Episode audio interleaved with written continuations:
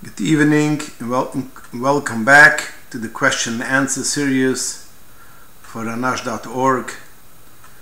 I want to begin thanking the many people who keep on writing in their shalas and their questions, thanking them for sending it in, and I want to apologize for the people which I won't be able to answer all their questions this week because it came in a lot of questions the last week or two and we are limited in time. But in Mirz Hashem, through the following weeks, we will come to your questions in Mirz Hashem and we'll get to it. Another thing which I want, want to mention uh, there's a big oilam.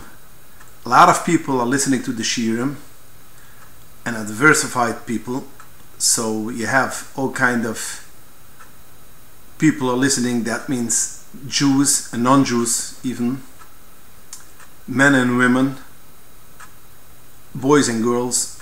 So I would like to ask all the people who are writing questions that they should consider before they're writing the questions that we won't be able to address publicly at a public forum some questions which is not appropriate for a public forum.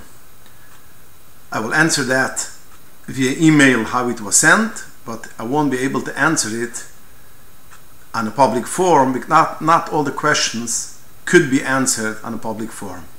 So at least at least you'll get an answer privately, but uh, don't expect that all the questions that should be answered publicly because not er everything is for public consumption. And now we'll get to the questions which we get we had we received and we'll go on. A follow-up question. Last week he spoke about coffee on the airplane.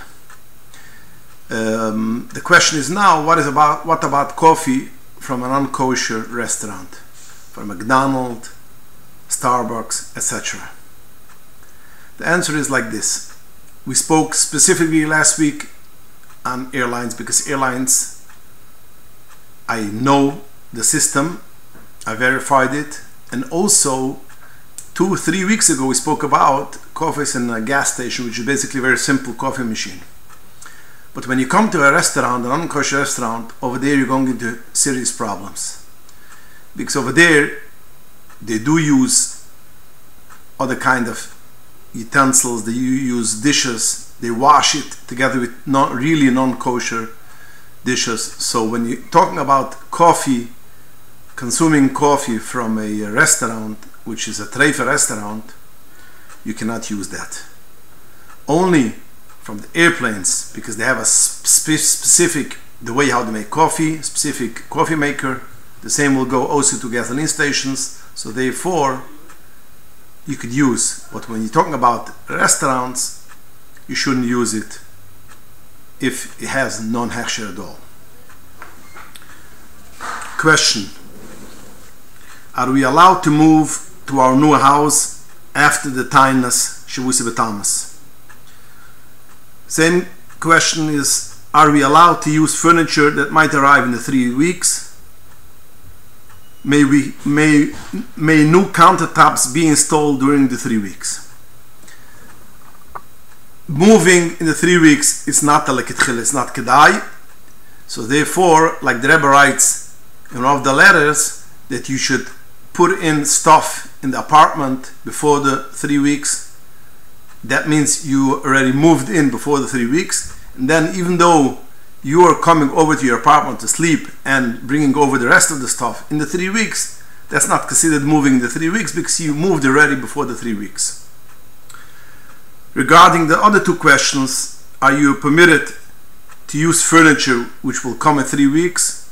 Yes there's no problem. The same will go to the third question to install countertops in the kitchen.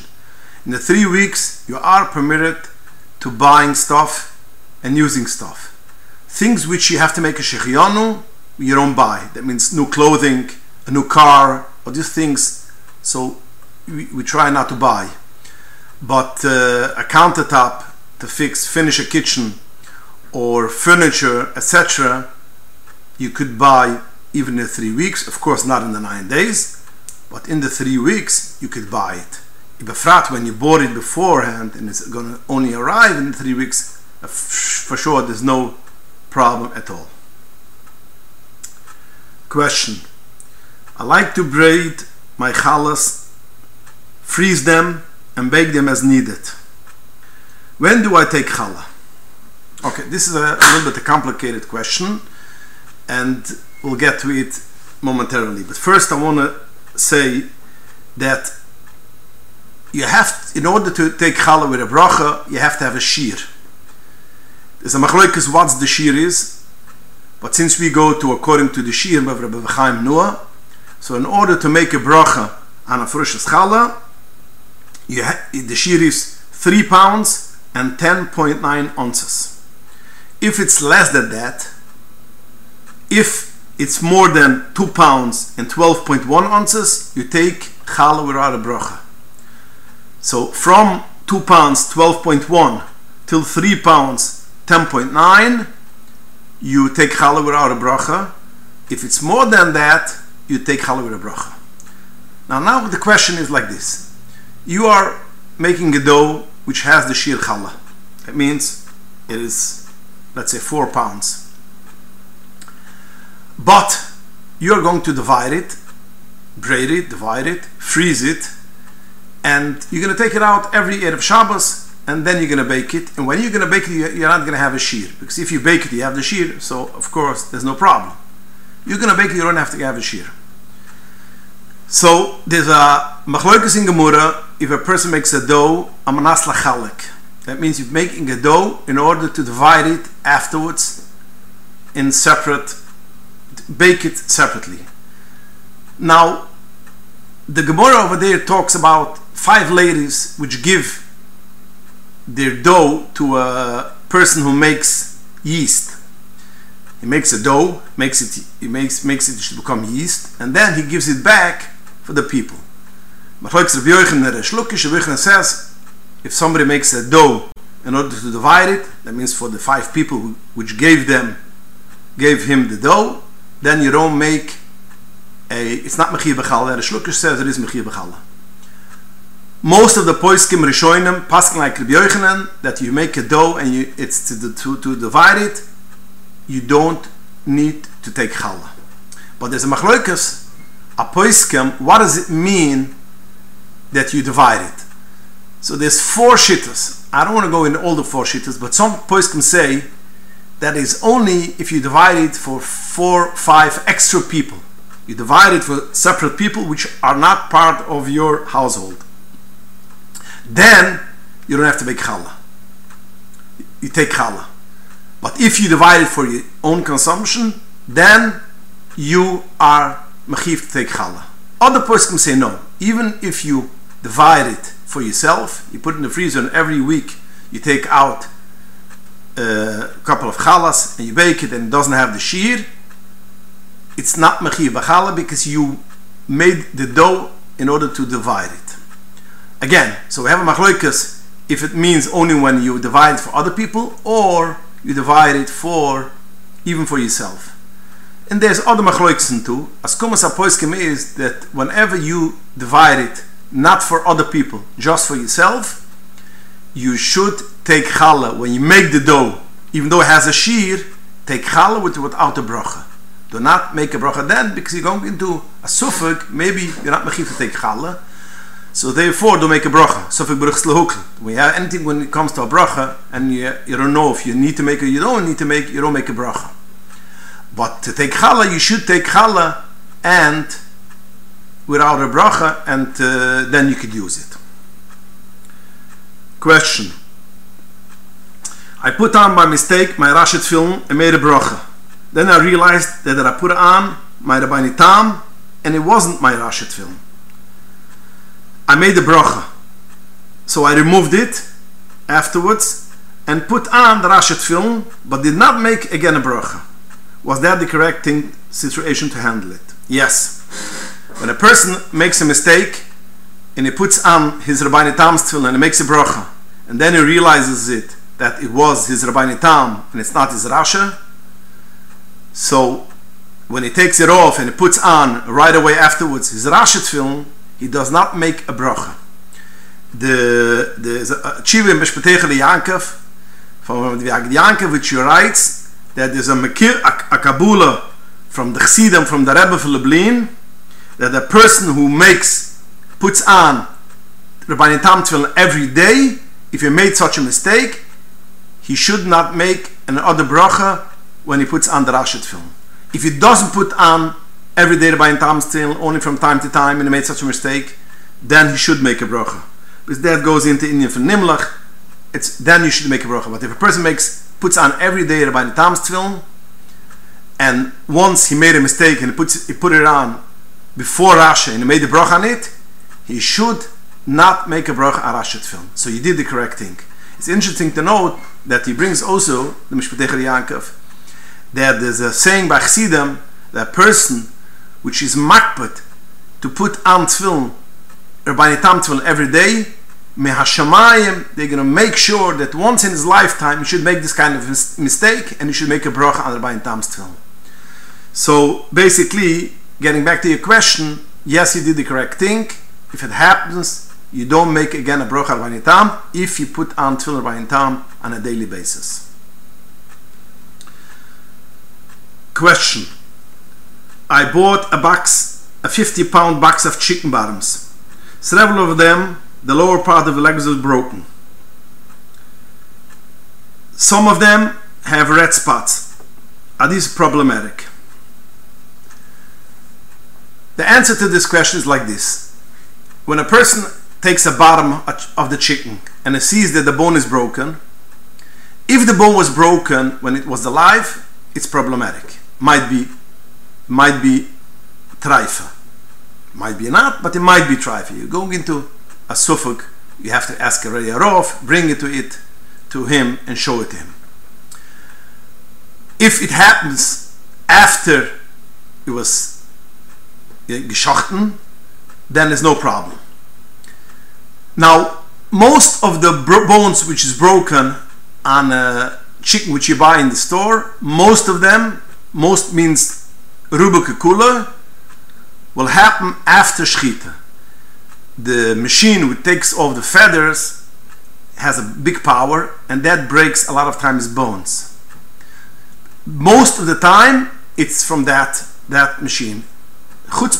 Otherwise there's a person who usually goes through the chickens and checks these things. But it could still happen, a broken bone, which was which happened when it was alive, and it's a problem of trifas. So the easiest thing to, to see, to check it out, is to open it up and look at the bone. If the bone is broken but it's clean, there's no blood around, not dried blood around the broken piece of bone, then pashtus is probably it happened from the machine. Because if it happened when it was alive, should have been dry blood around the bone. If he sees over there blood, or even if he sees on the the meat uh, like uh, uh, not a blood spot, but you, you see a hole, and over there there's physical blood, then it means that it was happened when it was alive. So again, most of the time it will happen after the shchita, but you still gotta look for it. And you still, if you have a broken bone, you gotta look. So the, the easiest way is to do it to rip apart that piece of meat, to check the bone, take out the bone, and see when it's broken. If it's clean, clean, clean, and there's no blood stains over there or around at the area, even though there is blood patches around, because all over it could be some kind of blood patch, but that, that's not blood, even though it's red, then you know it's from after shchita and you don't have to worry. If you see blood, physical blood, or dried blood over there, you know it happened before the shchita, and then that chicken is non-kosher.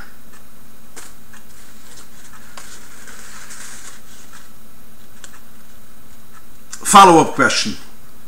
Last week you spoke about putting a challah on top of a pot of cholent. The question was, can I put a challah on an empty pot? The answer is yes. You could put, if you want to warm up your, your challah, you could take a pot out of your of out of your cabinet turn it around, turn it over, and you could put on top of it the challah, it should become warm. As I mentioned last week, since it's a yuvish, it's dry, there's no bishul, there's no afia, since it was already baked, so there's no problem. So you could take a pot out of the cabinet and turn it over and put it on top of it. Now, although we hold the poiskim today's day hold that a pot is a kelish iser, that means it's a thing which is made only for iser because in a pot you only cook. Once upon a time, the poiskim write that a, a pot is not a keli, it's a kelish. It's made for usable things on Shabbos. Because once upon a time they used to store food in a pot. Nowadays, when you have all kind of containers, plastic containers, nobody stores in a pot food. It's only made to cook. So automatically it becomes a keli shemalachta iser. So therefore it's muktzah. But the answer is, we know a keli shemalachta iser is still mitter if you use it at That means if you want to use it for a thing which is permitted, so there's no problem. So again, going back to the question. You could take out the pot, although it's it's uh, mikze machmas, it's uh, kerish machtal iser, but since you want to use the tzorich gifoy, it's not mikze. Question. I made a bracha amoitzi and did not eat yet. And I heard one of my family members making a bracha. Am I allowed to answer umain on his bracha? The answer is no, you cannot answer umain because it's a hefsik. And if you may answer umain, you'll ha- you have to make a bracha again. Because from making a bracha of a moitzi until eating, anything we say in the middle is going to be a hefsek. So therefore, if it has no shaykhs with the part of what, what, what, you're going to do now. So saying a bracha, a omain, on somebody else's berch samoitzi, or somebody else's alatilas yadayim, then it's a hefsek. But if you made bercha until yadayim and you you dried your hands and you're sitting down before making the moitzi, you hear somebody else making a bracha of Allah yadayim, you could answer umain. There's no problem. But between hamoitzi and eating, it's a hefsek. Question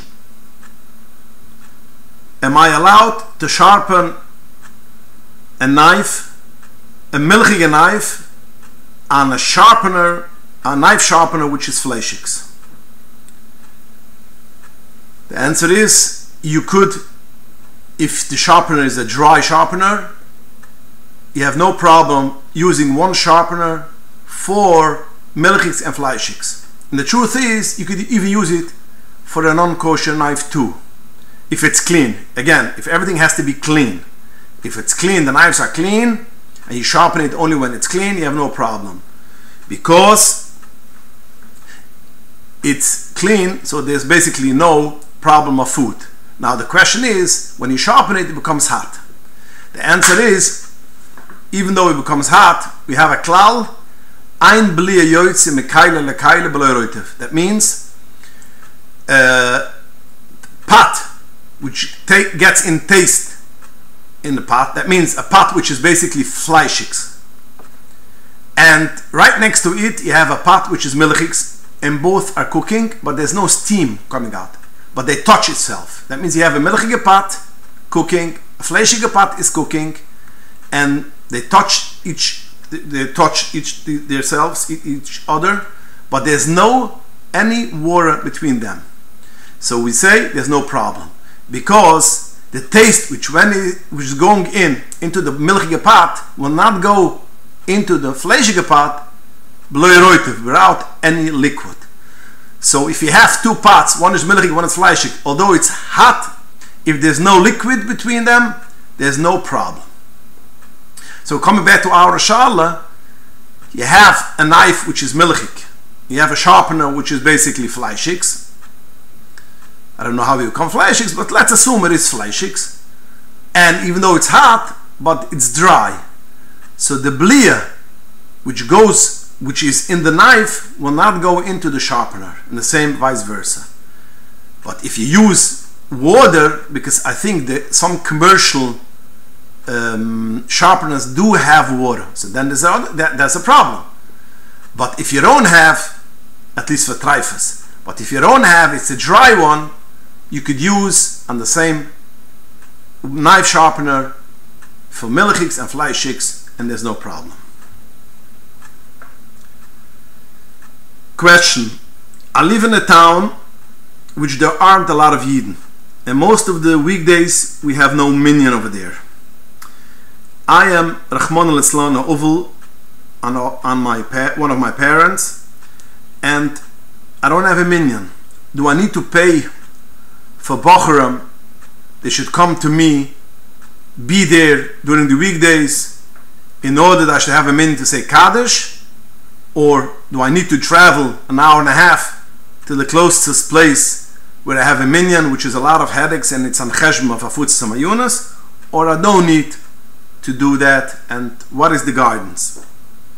The answer is a person is not machiyav to spend a lot of etzuas and a lot of, of a lot of his time in his life for a minyan. There's a Mateh Efraim, the famous Mateh Efraim, in the back of his sefer, he has Hilchis Kaddish. And over there in Shar Gimel Siv Gimel he writes that the person should do only what he could do and he doesn't has to take extra mes- measures in order to say Kaddish on his father.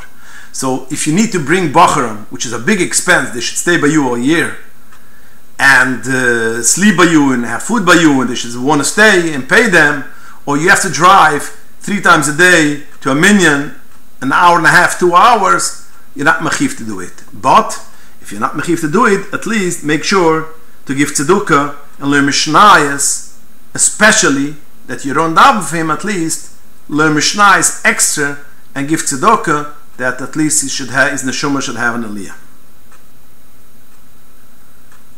Okay, we're going to stop here and going to continue Mir Hashem next week. And please send in your questions to inbox at anash.org. Good night.